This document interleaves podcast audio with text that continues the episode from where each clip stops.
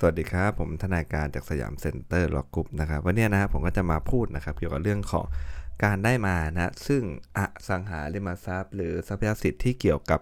อสังหาริมทรัพย์โดยทางนิติกรรมก่อนนะฮะมาตรา1 2 9 9วรรคหนึ่งนะครับนะออกสอบบ่อยไหมบ่อยมาก ๆเลยนะครับนะวรรคหนึ่งวรรคสองหนึ่งสองเก้าเก้านี่เป็นมาตราถ้าเรียกว่ามาตราหลักๆ เลยนะฮะนะครับแล้วก็จะถามเกี่ยวกับเรื่องพวกเกี่ยวกับพวกที่ดินอะไรเงี้ยพวกอสังหาอะไรเงี้ยนะครับ มาตรานี้นะครับ ก็จะค่อนข้างที่จะได้รับความนิยมเลยนะฮะการเช่าที่ดินจากผู้เช่าซื้อครับชำระ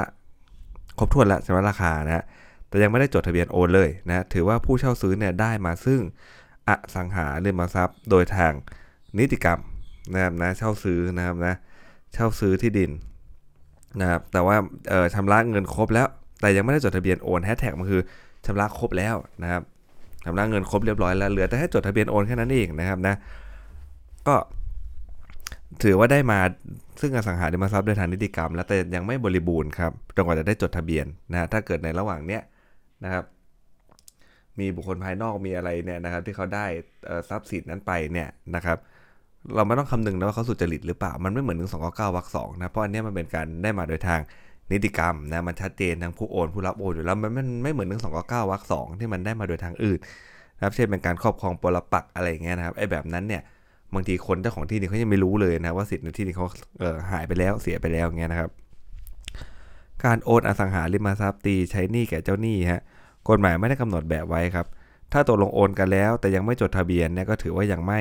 บริบูรณ์นะครับนะผู้รับโอนจะยกขึ้นต่อสู้บุคคลภายนอกไม่ได้ แต่ยกขึ้นต่อสู้ผู้สืบสิทธิ์ได้นะครับนะยังไม่บริบูรณ์ตามมาตรา1 2 9 9วรรคหนึ่งเพราะมันยังไม่จดทะเบียนนะครับ ยังไม่จดทะเบียนถือว่าไม่บริบูรณ์นะโอนตีใช้หนี้นะครับ ยกขึ้นต่อสู้บุคคลภายนอกไม่ได้ครับ แต่ยกขึ้นต่อสู้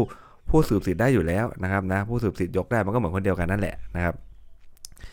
การได้มาโดยสัญญาปณีประนอมยอมความได้เป็นการได้มาโดยทางนิติกรรมนะครับ ได้มาโดยสัญญาปณีประนอมนะนะเช่นท้ายทะเบียนยานะครับนะข้อตกลงในท้ายทะเบียนหยาว่ายอมให้โจทย์และบุตรเนี่ยมีกรรมสิทธิ์ร่วมกันในบ้านตลอดชีวิตเลยนะผู้ชายเขายินยอมนะให้ลูกให้เมียเนี่ย มีกรรมสิทธิ์รวมอยู่ในบ้านตลอดชีวิตเลยนะเป็นสัญญาปณีประนอมยอมความครับและเป็นการก่อตั้งสิทธิ์เหนือพื้นดินเนี่ยตามมาตรา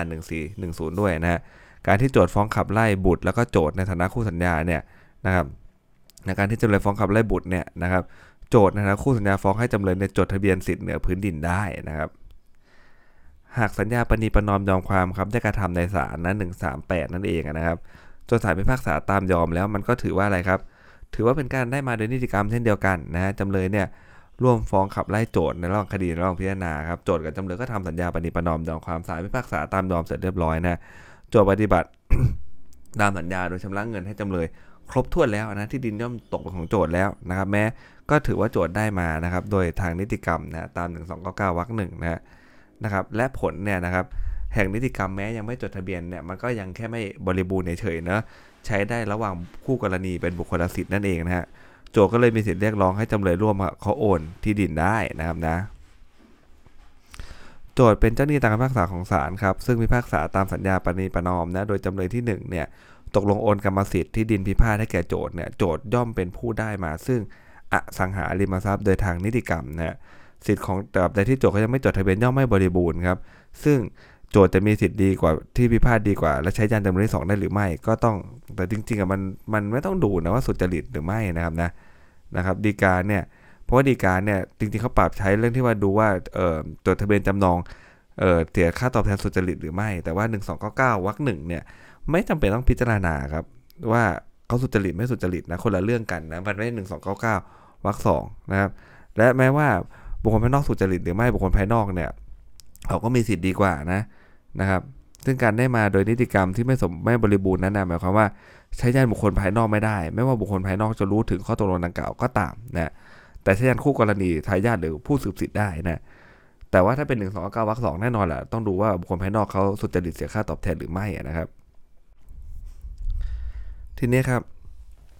เพราะว่ามาตรา1 2 9 9วรรคหนึ่งเนี่ยไม่ว่าบุคคลภายนอกเขาจะสุจริตจะเสียค่าตอบแทนหรือเปล่าเนี่ยนะ คนภายนอกเขาก็จะมีสิทธิ์ดีกว่าเสมอเลยนะถ้าเป็น1 2 9 9วรรคหนึ่งนะครับซึ่งการได้มาโดยนิติกรรมที่ไม่บริบูรณ์เนี่ยนะหมายความว่าใช้ยันบุคคลภายนอกไม่ได้นะไม่ว่าบุคคลภายนอกดังกล่าวเขารู้หรือไม่รู้นะครับถึงข้อตกลงดังกล่าวก็ตามนะแต่ใช้ยันคู่กรณีรวมถึงทายาทได้นะครับ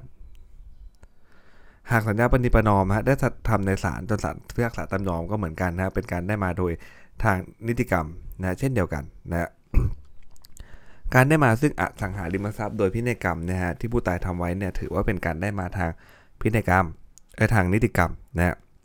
ผู้ตายทำพินัยกรรม ระบุสิทธิอาศัยให้โจทย์ถือว่าโจทย์ได้ทรัพยสิทธิ์ในอสังหาริมทรัพย์เนี่ยโดยทางนิติกรรมนะหนึ่งสองเก้าเก้าวรรคหนึ่งโจทย์ถึงชอบใช้สิทธิ์ดังกล่าวครับให้จำเลยในฐานะผู้จัดการมรดกเนี่ยจดทะเบียนอาศัยนะให้แก่โจทย์ได้นะครับ การก่อตั้งสิทธิ์เหนือพื้นดินนะภาระจำยอมสิทธิ์อาศัยสิทธิ์เก็บกินแล้วก็ตามเนี่ยถือว่าเป็นการได้มาซึ่งทรัพยสิทธิ์ในอสังหาริมทรัพย์โดยทางนิติกรรมนะครับ เมื่อเจ้าของที่ดินตายนะนะครับพวกนี้น่าสนใจนะนะครับพวกนี้สิทธิ์ทั้งหลายพวกนี้นะเป็นการได้มานะซึ่งทรัพย์สิทธิ์ทรัพยสิทธิ์ในอสังหาริมทรัพย์ทางนิติกรรมเมื่อเจ้าของที่ดินตายฮะผู้การมรดกนะครับผู้สืบสิทธิ์เนี่ยต้องปฏิบัติตามสัญญาดังกล่าวด้วยนะครับ ตามมาตรา 1299วรรคหนึ่ง นะครับ ต้องปฏิบัติตามนะนะครับเพราะนั้นหมายความว่าอะไรครับ หมายความว่ามันก็ต้องให้สิทธิ์เขาต่อไปนั่นแหละนะครับนะสมมุติว่าให้สิทธิ์ของผู้ทรงสิทธิ์เขาเก็บกินตลอดชีวิตอย่างเงี้ยสมมติพ่อเราไปให้ไว้ใช่ไหมฮะพ่อเราตายขึ้นมาปุ๊บเราได้กรรมสิทธิ์นะครับ เราก็ได้ตัวเอ่อรับโอนมาทางมรดกอะไรก็ว่าไปนะเราก็ต้องให้สิทธิ์เขาอยู่จนกว่ามันจะครบไปนะครับนะจนเขาจะตายไปให้ไปตลอดชีวิตก็ต้องตามนั้นน่ะนะครับนะผู้สืบสิทธิ์ก็ต้องปฏิบัติตามสัญญาดังกล่าวด้วยนะ หากมีการยกที่ดินนะครับเป็นไปในลักษณะมีค่าภาระติดพันตาม 535 นะ แม้การให้เนี่ยจะไม่ได้จดทะเบียนนะครับก็ไม่เป็นโมฆะนะครับนะหากมีการยกที่ดินให้นะมีค่าติดพันนะครับแม้การให้ไม่ได้จดทะเบียนก็เป็นก็จะไม่เป็นโมฆะนะเพียงแต่มันไม่บริบูรณ์นะครับตาม 1299วรรคหนึ่งนะครับทำสัญญายกที่ดินให้บุคคลภายนอกครับในลักษณะที่เป็นสัญญาเพื่อประโยชน์บุคคลภายนอก เมื่อบุคคลภายนอกเนี่ยเข้าถือสัญญาครับ ถือว่าบุคคลภายนอกเนี่ยได้มาซึ่งอสังหาริมทรัพย์ตามมาตรา1 2 9 9วรรคหนึ่งนะถามว่าทำไมนะถามว่าทำไม เรื่องพวกนี้เราต้องเน้นย้ำกันค่อนข้างบ่อยนะครับนะว่าแบบไหนแบบไหนมันเป็นนะมันเป็น1 2 9 9วรรคหนึ่งหรือเปล่า เพราะว่าแน่นอนว่าข้อสอบเขาไม่บอกเรานะฮะข้อสอบเขาไม่บอกเราแน่นอนนะครับนะมันเป็นปัญหาข้อกฎหมายนะที่เราจะต้องตีความนะเวลาเราไปสอบเราไปสอบปัญหาข้อข้อกฎหมายนะครับ ข้อดีนี้เขามัดมาให้เขาจะมัดแค่ว่ามันเป็นสัญญารูปแบบไหนเขามีการทำสัญญาทำนิติกรรมแล้วก็ว่าไปในรูปแบบไหนฮะเรามีหน้าที่จะต้องตีความว่าไอ้แบบเนี้ยมันเป็นการได้มาซึ่งอสังหาริมทรัพย์โดยทางนิติกรรม หรือโดยทางอื่นนอกจากนิติกรรมนะถ้าเป็นเป็นเรื่องนี้นะถ้าเราถามเรื่อง 1 2 9 9เนี่ยนะเพื่อจะได้ปรับวรรคให้ถูก และแน่นอนนะพอเราปรับวรรคเนี่ยมันก็ต้องมีต้องมีตัวละครแน่นอนว่าเป็นบุคคลภายนอกนะครับนะหรือว่าเป็นผู้สืบสิทธิ์อะไรก็ได้แหละที่จะ มาโต้แย้งกันถึงความเป็นเจ้าของที่ดินแปลงเนี้ยนะครับประมาณเนี้ยนะแล้วเราวินิจฉัยว่าแล้วใครมันจะมีสิทธิ์ดีกว่าล่ะนะเพราะนั้นเนี่ยมันเป็นเรื่องที่สำคัญที่เราจะต้องนะครับวินิจฉัยให้ได้ก่อนว่า เรื่องราวแบบเนี้ยมันเป็น 1299วรรคหนึ่งหรือวรรคสองนะครับ การยกที่ดินนะฮะให้บุคคลภายนอกนะครับ ในลักษณะสัญญาเพื่อประโยชน์ของบุคคลภายนอกนะครับ เมื่อบุคคลภายนอกเข้าถือทำเอาสัญญาก็ถือว่าอะไรครับ ได้มาซึ่งอสังหาริมทรัพย์ตาม1 2 9วรรคหนึ่งเหมือนกันนะครับ การได้มาโดยนิติกรรมที่ไม่บริบูรณ์นั้นหมายความใช้ยันบุคคลภายนอกไม่ได้เนี่ยไม่ว่าบุคคลภายนอกเนี่ยจะรู้ถึงข้อตกลงดังกล่าว ก็ตามนะครับนะใช้ยันไม่ได้เลย แต่ใช้ยันได้นะนะใช้ยันบุคคลภายนอกไม่ได้หนึ่งสองเก้าเก้าวรรคหนึ่งนะไม่ว่าบุคคลภายนอกเขารู้ไม่รู้นะแต่ใช้ยันว่าผู้สืบสิทธิ์ทายาทได้นะใช้ยันทายาทคู่กรณีหรือผู้สืบสิทธิ์ได้นะถ้าคู่กรณีโอนทรัพย์นั้นให้กับบุตรก่อนตายครับบุตรนั้นเป็นบุคคลภายนอกก็จะไม่ใช่ผู้สืบสิทธิ์นะครับ การได้มาซึ่งอสังหาริมทรัพย์หรือทรัพยสิทธิ์นะที่เกี่ยวกับอสังหาริมทรัพย์โดยทางนิติกรรมนะตามมาตรา1299วรรคหนึ่งนะที่ยังไม่จดทะเบียนนะนะครับหากข้อตกลงนั้นเนี่ยเป็นสัญญาต่างตอบแทนนะครับ แม้ไม่มีข้อตกลงว่าจะไปจดทะเบียน ก็ฟ้องให้ไปจดทะเบียนได้นะครับก็ฟ้องให้ไปจดทะเบียนได้นะครับ สิทธิเหนือพื้นดินนะฮะเป็นทรัพยสิทธิ์อันเกี่ยวกับอสังหาริมทรัพย์แม้ไม่ทำเป็นสือจดทะเบียนนะฮะก็อันทำให้นะครับ ไม่บริบูรณ์นะครับตาม1 2 9วรรคหนึ่งแต่บังคับใช้ระหว่างคู่สัญญาได้นะที่ดินเรื่องนี้แน่นอนเป็นมรดกตกทอดไปยังทายาทของเขานะผู้สืบสิทธิ์เนี่ยจะฟ้องขับไล่เขาไม่ได้นะครับ การได้มาซึ่งสิทธิ์เหนือพื้นที่ของจำเลยครับมีได้ทำเป็นหนังสือและจดทะเบียนต่อพนักงานเจ้าหน้าที่ทำให้มันไม่บริบูรณ์นะโดยไม่ปรากฏว่ามีข้อตกลงกันเป็นพิเศษตรงไหนนี่นะครับหรือว่ามีสัญญาต่างตอบแทนว่าจะไปจดทะเบียนสิทธิ์เหนือพื้นดิน จำเลยจึงไม่อาจจะขอบังคับให้โจทย์นะครับไปจดทะเบียนสิทธิ์ได้นะเพื่อให้เป็นทรัพยสิทธิ์ที่สมบูรณ์นะครับ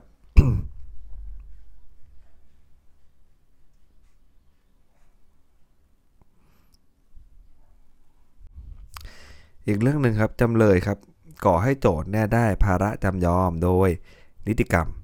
นะต่อมาจำเลยเนี่ยโอนที่ดินให้บุคคลอื่นต่อไปแล้วนะครับดังนี้นะจำเลยให้โจทย์ได้ภาระจำยอมโดยนิติกรรมนะฮะ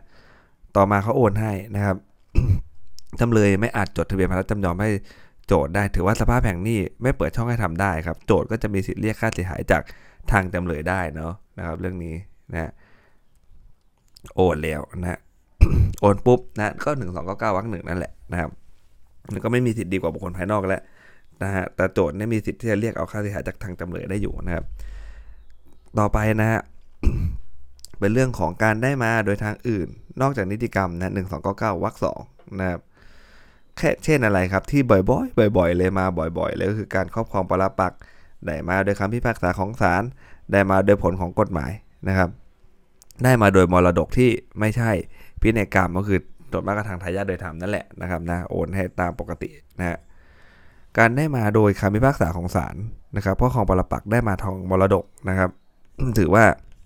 เป็นการได้มาโดยทางอื่นนะผลมันก็จะต่างกันเดี๋ยวไปรู้ว่ามันต่างกันยังไงนะฮะ เรื่องนี้ครับผู้ร้องนะฮะได้ที่ดินนะครับแล้วบ้านพิพาทโดยการรับมรดกนะครับนะครับการรับมรดกมา ถือว่าเป็นการได้มาตึกอสังหาริมทรัพย์โดยทางอื่นนอกจากนิติกรรมนะฮะตาม1 2 9วรรคสองนะแม้ต่อมาคดีถึงที่สุด โดยสารพิพากษาให้เพิกถอนการขายที่ดินและบ้านระหว่างบอกับสอฮะเฉพาะส่วนของผู้ร้องทั้งสองนะหลังจากถึงแก่ความตายเนี่ยและขอไข่นะผู้จัดการมรดกของสอได้ขายบ้านและที่ดินพิพาทให้แก่จำเลยที่ 1 โจทย์ได้รับจดทะเบียนจำนองที่ดินและบ้านโดยสุจริตเสียค่าตอบแทนนะฮะการจำนองนั้นย่อมสมบูรณ์แสดงว่าอะไรครับ เวลาเราดูเรื่องพวกนี้เรามาดูก่อนว่ารูปเรื่องเนี่ยนะฮะมันเป็น 1 2 9 9วรรคหนึ่งหรือวรรคสองมันเป็นนิติกรรมหรือเปล่าได้มานิติกรรมหรือทางอื่นนะฮะถ้าได้มาโดยทางนิติกรรมเราไม่ต้องดูเลยไงบุคคลภายนอกมันก็มีสิทธิ์ดีกว่าถูกไหมฮะไงบุคคลภายนอกมันก็มีสิทธิ์ดีกว่านั่นแหละมันไม่ต้องสุจริตไม่ต้องอะไรก็ได้ แต่เรื่องหนึ่งสองเก้าวรรคสองเนี่ยบุคคลภายนอกจะมีสิทธิ์ดีกว่าเนี่ยเขาต้องสุจริตเสียค่าตอบแทนนะครับเพราะนั้นเรื่องนี้เนี่ยนะฮะ เขาได้ขายที่ดินและบ้านพิพาทให้แก่จำเลยที่1นะแล้วก็โจทย์นะเขาได้รับจำนองที่ดินและบ้านจากจำเลยที่หนึ่งโดยสุจริตเสียค่าตอบแทนด้วยนะการจำนองย่อมสมบูรณ์นะครับผู้ร้องทั้งสองย่อมอาจยกสิทธิ์อันไม่ได้จดทะเบียนเนี่ยขึ้นต่อสู้โจทย์ ซึ่งเป็นบุคคลภายนอกผู้ได้สิทธิ์จำนองโดยเสียค่าตอบแทน และโดยสุจริต และได้จดทะเบียนสิทธิ์โดยสุจริตแล้วได้ตามมาตรา1 2 9 9วรรคสองนะครับนะการได้สิทธิ์ตามเอ่อมาตรา1 2 9 9วรรคสองเนี่ยจะต้องเป็นการได้สิทธิ์ใน ที่ดินนะที่ได้จดทะเบียนแล้วนะครับ แล้วสิทธินั้นเนี่ยต้องเกิดจากเอกสารสิทธิ์ที่ออกโดยชอบด้วยนะครับนะต้องได้สิทธิ์ในที่ดินที่ได้จดทะเบียนแล้วนะแล้วก็ไอ้สิทธิ์ตรงนั้นเนี่ยที่เขามาอ้างเนี่ยนะต้องเกิดจากการออกเอกสารสิทธิ์โดยชอบนะครับ เรื่องนี้ฮะโจทย์เขาเป็นผู้มีสิทธิ์ครอบครอง ในที่ดินพิพาทนะจำเลยที่ 1 ถึงที่3เนี่ยนะไม่มีสิทธิ์ในที่ดินพิพาทเลยนะจึงไม่มีสิทธิ์ขอรับโอนมรดกที่ดินพิพาทนะครับ มาเป็นของตน และไม่มีสิทธิ์ออก ใบแทนนะฮะหนังสือรับรองการทำประโยชน์ในที่ดินพิพาทนะครับ การออกหนังสือเนี่ยมันไม่ชอบถูกไหมครับ เรื่องเนี้ยนะฮะเขาไม่มีสิทธิ์ตั้งแต่แรกแล้วนะไม่มีสิทธิ์ในที่ดินพิพาทจึงไม่มีสิทธิ์ขอรับโอนมรดก แล้วก็ไม่มีสิทธิ์ออกใบแทนหนังสือรับรองการทำประโยชน์ด้วยแต่เขาไปออก เพราะนั้นอาการไปออกนั้นมันไม่ชอบนะครับนะการที่เขาเอาที่ไปขายให้กับจำเลยเนี่ยแม้ว่าเขาจะรับซื้อจดทะเบียนอะไรก็ว่า ไปสุจริตหรือไม่สุจริตแต่ก็ไม่มีสิทธิ์ในที่พิพาทนะครับ แล้วเรื่องนี้เราก็ดูได้เลยนะครับว่า ถ้ามันเป็นกรณีของการได้มาทางอื่น นอกจากนิติกรรมไอ้เรื่องนี้อะมันเป็นมรดกนี่ได้มาทางอื่น นอกจากนิติกรรมแต่อะไรครับ มันไม่มีสิทธิ์ได้รับมรดกตั้งแต่แรกแล้วเห็นไหมฮะมันไม่มีสิทธิ์ได้รับมรดกตั้งแต่แรกนะครับ แล้วมันยังไปขอตัวตนเกี่ยวข้องจนได้แหละมันพูดง่ายๆมันทุจริตนะฮะหลังจากนั้นมันขายไปอะไรยังไงก็ตามเนี่ยเอกสารสิทธิ์ตัวนั้นนะมันออกโดยไม่ชอบนะคราวนี้ไม่ต้องไปคำนึงแล้วนะครับว่าจะสุจริตเสียค่าตอบแทนหรือเปล่าเงี้ยนะครับเหมือนขโมยที่คนคนอื่นเขาไปขายอะ นะครับ มันไม่มีสิทธิ์ตั้งแต่แรกนะ อีกเรื่องหนึ่งครับจำเลยเป็นผู้มีสิทธิ์ครอบครองที่พิพาทครับ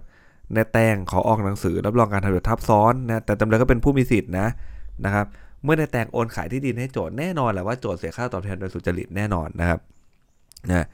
โจทย์จะอ้างนะมาตรา1 2 9 9วรรคสองไม่ได้เลย เพราะว่าอะไรครับ เพราะต้องใช้หลักผู้รับโอนไม่มีสิทธิ์ดีกว่าผู้โอนนะครับ เรื่องนี้มันไม่เหมือนกันนะนะ อันแรก ถ้าแบบที่จะอ้างได้เนี่ยเขาต้องมีสิทธิ์ในที่โดยชอบ แล้วก็ได้ขายไปนะครับนะ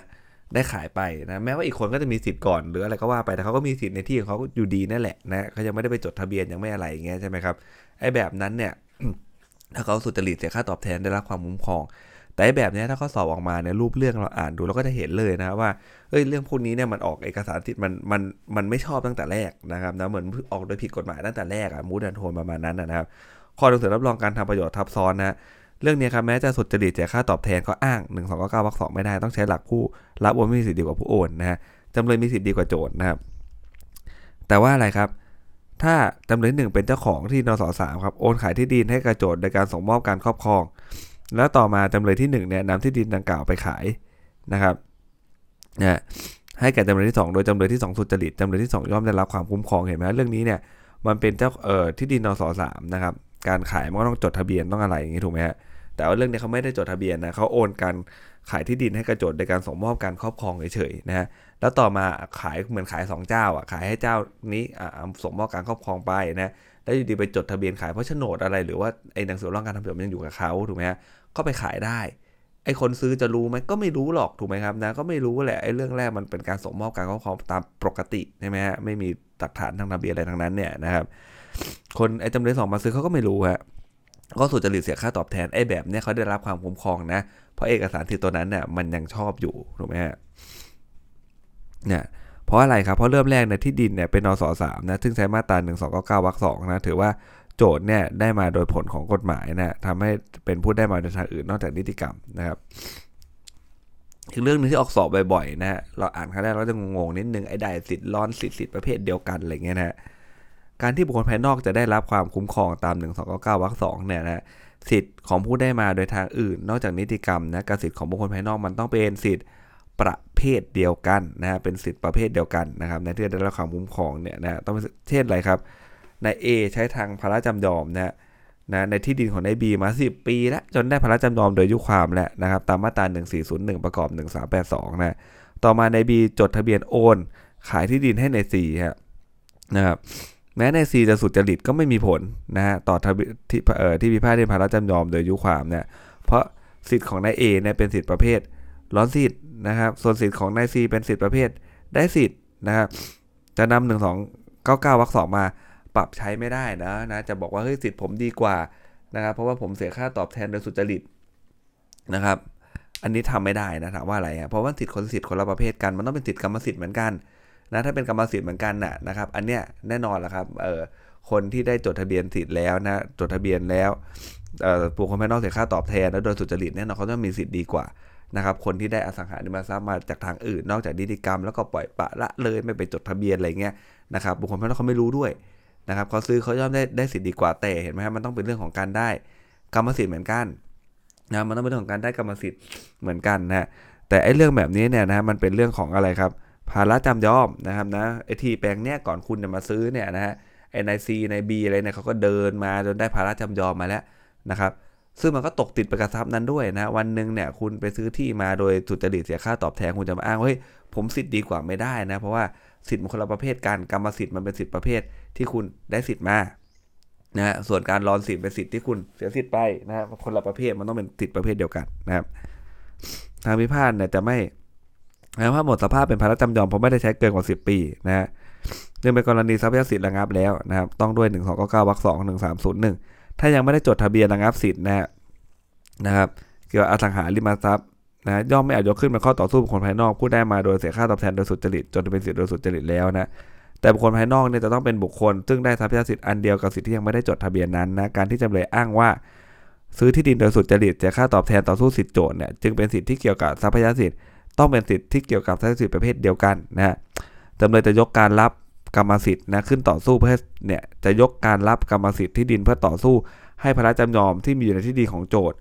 ตามที่จดทะเบียนไว้ไม่ได้นะจำเลยซึ่งเป็นผู้รับโอน สามารถทรัพย์จากเจ้าของเดิมเนี่ยต้องสืบสิทธิ์จากเจ้าของเดิมฮะอันเกี่ยวกับสามารถทรัพย์ โจทย์ชอบที่จะอ้างการระงับนะซึ่งพระราชจำยอมบนที่ดินของโจทย์เนี่ยต่อจำเลยนะซึ่งเป็นเจ้าของที่ดินสามารถทรัพย์ได้นะฮะ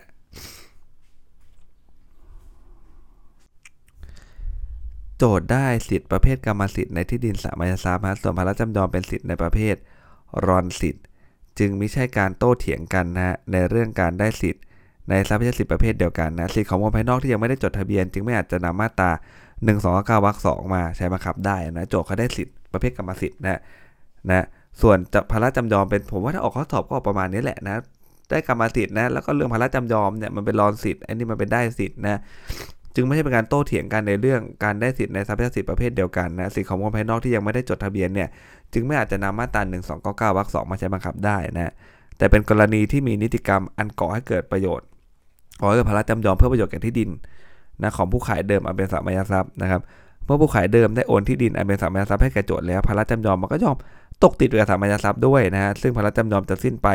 แต่เมื่อพระจำยอมหรือสามัญทรัพย์เนี่ยสลายไปทั้งหมด หรือมีได้ใช้ 10 ปีนะฮะ เมื่อพระจำยอมได้สิ้นไปแล้วผมไม่ได้ใช้ 10 ปีนะจำเลยซึ่งเป็นเจ้าของพระทรัพย์เนี่ยมีสิทธิ์ให้โจทย์ในฐานะเจ้าของที่ดินครับอันเป็นสามัญทรัพย์เนี่ยจดทะเบียนปลอดพระจำยอมในที่พิพาทได้ และโจทย์จะยกเอาการที่ได้กรรมสิทธิ์มาโดยเสียค่าตอบแทนสุจริตจดทะเบียนสิทธิ์โดยสุจริตเป็นข้อต่อสู้เพื่อไม่ให้พระจำยอมที่มีอยู่ในที่ดินเนี่ยสิ้นไปหาได้ไหมนะครับกรณีที่ศาลฎีกาถือว่าไม่ใช่บุคคลภายนอกนะครับ ตามมาตรา 1299วรรคสองเนี่ยก็ได้แก่ทายาท นะครับทายาทของเขานะครับ เจ้าหนี้สามัญยึดที่ดินนะนะครับที่ดินเป็นของ 1 และ 2 เจ้าของรวมกันต่อมาศาลครอบครองปรปักฮะหโอนขายที่ส่วนของตนให้ 2 2 ไม่ใช่บุคคลภายนอกนะครับหน้าข้อสอบนะไม่ได้รับความคุ้มครองแม้สองจะสุจริตก็ตามนะเพราะเขาไม่ใช่บุคคลภายนอกนะเพราะว่าตามวรรคสองเขาบอกว่ามันต้องเป็นบุคคลภายนอก ผู้เสียค่าตอบแทน โดยเอ่อโดยสุจริตแล้วก็ได้เสียค่าตอบแทนนะครับ ไอ้แบบเนี้ยมันเป็นการโอนขายกับเจ้าของเดิมด้วยกันนะครับ ก็ไม่ใช่คคลภายนอกนี่คุณรู้สตอรี่รู้เรื่องราวรู้อะไรกันดีอยู่แล้วนะคำว่าสุจริตนะฮะตาม1 2 9 9วรรคสองนะครับ หมายถึงว่าไม่รู้นะครับว่ามีผู้ได้มาโดยทางอื่น นอกจากนิติกรรมแล้วนะครับนี่สุจริตหมายถึงว่าคุณไม่รู้เลยว่ามีผู้ได้มาโดยทางอื่น นอกจากนิติกรรมแล้วตอนคุณมาซื้อนะฮะกรณีที่มีผู้ครอบครองจนได้กรรมสิทธิ์นะฮะ โดยการครอบครองปรปักแต่ยังไม่ได้มีการเปลี่ยนแปลงทางทะเบียน ในระหว่างนั้นนะระหว่างนั้นเจ้าของที่ดินโอนขายที่ดินให้แก่บุคคลภายนอกนะซึ่งเป็นบุคคลภายนอกที่สุจริตเสียค่าตอบแทนจนที่เป็นสื่อโดยสุจริตบุคคลภายนอกก็ได้รับความคุ้มครองเลยนะครับ ทีเนี้ยนะฮะมันก็จะเป็นหลักว่าถ้าสมมติวันหนึ่งนะฮะเราไปครอบครองปรปักนะครับเราไปครอบครองปรปักนับไปฮะเปิดเผยนะสงบเปิดเผยแสดงเจตนาเป็นเจ้าของนะครบ 10 ปีเมื่อไหร่นะครับครบ 10 ปีเมื่อไหร่ ต้องรีบไปจดทะเบียนนะไปขอศาลเลยนะร้องเลยจดทะเบียนแล้วก็ว่าไปนะเพราะว่าถ้าเกิดว่าคุณได้กรรมสิทธิ์แล้วนะครับครบ 10 ปีแล้วเนี่ยคุณยังไม่ไปจดทะเบียน ระหว่างนั้นเจ้าของที่ดินเนี่ยเขาโอนขายที่นั้นให้กับคนอื่นไปเนี่ยนะบุคคลภายนอกก็ย่อมได้รับความคุ้มครองนะครับเขาเนี่ยปัญหาที่มันน่าสนใจคือว่า ถ้าบุคคลภายนอกที่ได้รับความคุ้มครองเขาโอนขายที่ไปอย่างเงี้ยเนาะนะครับให้บุคคลภายนอกนะสังเกตได้ว่าอะไรครับ มันต้องเป็นการโอนขายให้บุคคลภายนอกเนอะเห็นไหมบุคคลภายนอกก็จะมีความสำคัญ เพราะว่าถ้าเขาตายแล้วที่แปลงนี้ตกทอดเป็นมรดก มันก็เป็นทายาทนะมันก็ไม่ได้เกิดสิทธิ์อะไรขึ้นมาดีกว่าตัวเขาถูกไหมฮะก็ครอบครองปักก็ได้ต่อไป แต่นี่เป็นเรื่องของการขายให้บุคคลภายนอกที่เขาไม่รู้เรื่องรู้ราวด้วยเลยอย่างเงี้ยนะครับเขาจะรับความคุ้มครอง ถ้าขายให้บุคคลภายนอกปุ๊บเนี่ยนะบุคคลภายนอกเขาก็ไม่ได้เข้ามาสนใจดูดำดูดีอะไรก็ปล่อยที่ไปอีกเอาแบบเนี้ยอายุความเออเรื่องของการครอบไอ้ครอบครองปรปักเนี่ยนะฮะระยะเวลามันเดินต่อไหม คำตอบก็คือว่า 10 ปีมันจะตัดไปเลยนะฮะสิปีมันจะตัดไปเลย ถ้ามีการโอนขายกันอย่างเงี้ยนะสิปีตัดไปก็นับใหม่ครับ ก็นับไปใหม่ไปแต่ว่าก็ค่อนข้างยากในทางปฏิบัติถูกไหมเพราะว่าไอ้เจ้าของเดิมพอเข้าใจแหละเขาจะได้ที่ดินมาค่อนข้างนานแล้วไม่ได้สนใจเข้ามาดูที่ตรงนี้นะก็โดนครอบครองปรปักมาจนได้นะแต่ว่าถ้าเกิดว่าเป็นการโอนขายแล้วเขาเพิ่งซื้อที่ไปอะยังไงเขาต้องเข้ามาดูแล้วถูกไหมครับเขาต้องเข้ามาในทางทฤษฎีอะได้แหละนะว่า ถ้าเกิดหลังจากที่ขายไปแล้วไอ้ผู้บุคคลภายนอกผู้ซื้อไปโดยสุจริตจดทะเบียนแล้วอะไรเงี้ยนะมันได้รับความคุ้มครองนะครับแต่ถ้าเขาไม่เข้ามาดูดำดูดีผ่านไปสิปีนะครับระยะเวลาเริ่มใหม่ก็ได้ครอบครองปรปักอีกครั้งหนึ่ง อันนี้มันก็ตามหลักทฤษฎีมันใช่นะแต่ทางปฏิบัติเนี่ยมันแทบไม่เกิดขึ้นเลยแหละ เพราะว่าเขาเพิ่งซื้อที่ดินไปนะฮะนะเหมือนคุณเพิ่งซื้อบ้านอะนะเพิ่งจ่ายเงินค่าบ้านคุณจะไม่เข้ามาดูบ้านคุณเลยคุณจะไม่เข้ามาอยู่เหรออะไรแบบนี้ไม่เข้ามาใช้ประโยชน์เลยเหรอนะครับเพราะนั้นเนี่ยถ้าตอบ นะครับถ้าเป็นดีกาออกมาเนี่ยและแน่นอนถ้าเป็นดีกาออกมาเนี่ยนะครับมันต้องมีคนมาฟ้องมาร้องกันเนอะนะเพราะนั้นเนี่ยรูปเรื่องมันน่าจะเป็นไปว่าอะไรครับพอหลังจากที่เขาเข้ามาเห็นปุ๊บเนี่ยเขาก็มาฟ้องขับไล่ฟ้องอะไรอย่างเงี้ยนะครับถามว่าได้ไหมก็ตอบว่าได้นะครับ เพราะว่าเรื่องนี้เนี่ยเขาเป็นบุคคลภายนอกสุจริตเสียค่าตอบแทน และจดทะเบียนสิทธิ์โดยสุจริตแล้วก็ได้รับความคุ้มครองตาม1 2 9วรรคสองนะครับ พียงแต่ระยะเวลามจะเริ่มใหม่แค่นั้นเองนะฮะหลังจากที่โอนเปลี่ยนถ่ายมือเป็นบุคคลภายนอกแล้วนะแต่หากมีผู้เข้ามาจะครอบครองปรปักครับแต่ครอบครองยังไม่ครบ 10 ปีเลยนะเจ้าของที่ดินโอนขายให้บุคคลภายนอกเสียค่าตอบแทนนะโดยสุจริตแล้วนะครับระยะเวลาก็ต้องเริ่มใหม่เหมือนกันนะครับนะเขายังไม่ครบ 10 ปีนะเมื่อกี้ครบ 10 ปีแล้วก็ตัดเลยคุณจะ 15 16 ปีแล้วไม่รู้ว่ามันตัดนับศูนย์ใหม่นะแต่ถ้าสมมุติว่าคุณครอบครองมาได้สัก6ปีนะเขาโอนขายมันก็ตัดด้วนใหม่นะฮะมันก็นับหนึ่งใหม่เหมือนกันนะครับ ตั้งแต่วันจดทะเบียนโอนนะครับอ่าสำหรับวันนี้ก็จะเป็นมาตรา1299 นะครับ199ทั้งว่า1ว่า2เลยสำคัญมากนะครับ ออกข้อสอบบ่อยนะฮะเดี๋ยววันพรุ่งนี้ผมจะมาต่อเรื่องของอาสเอ่อการโอนอสังหาริมทรัพย์นะครับ ต่อกันหลาย ๆ ทอดนะครับนะสำหรับวันนี้สวัสดีครับ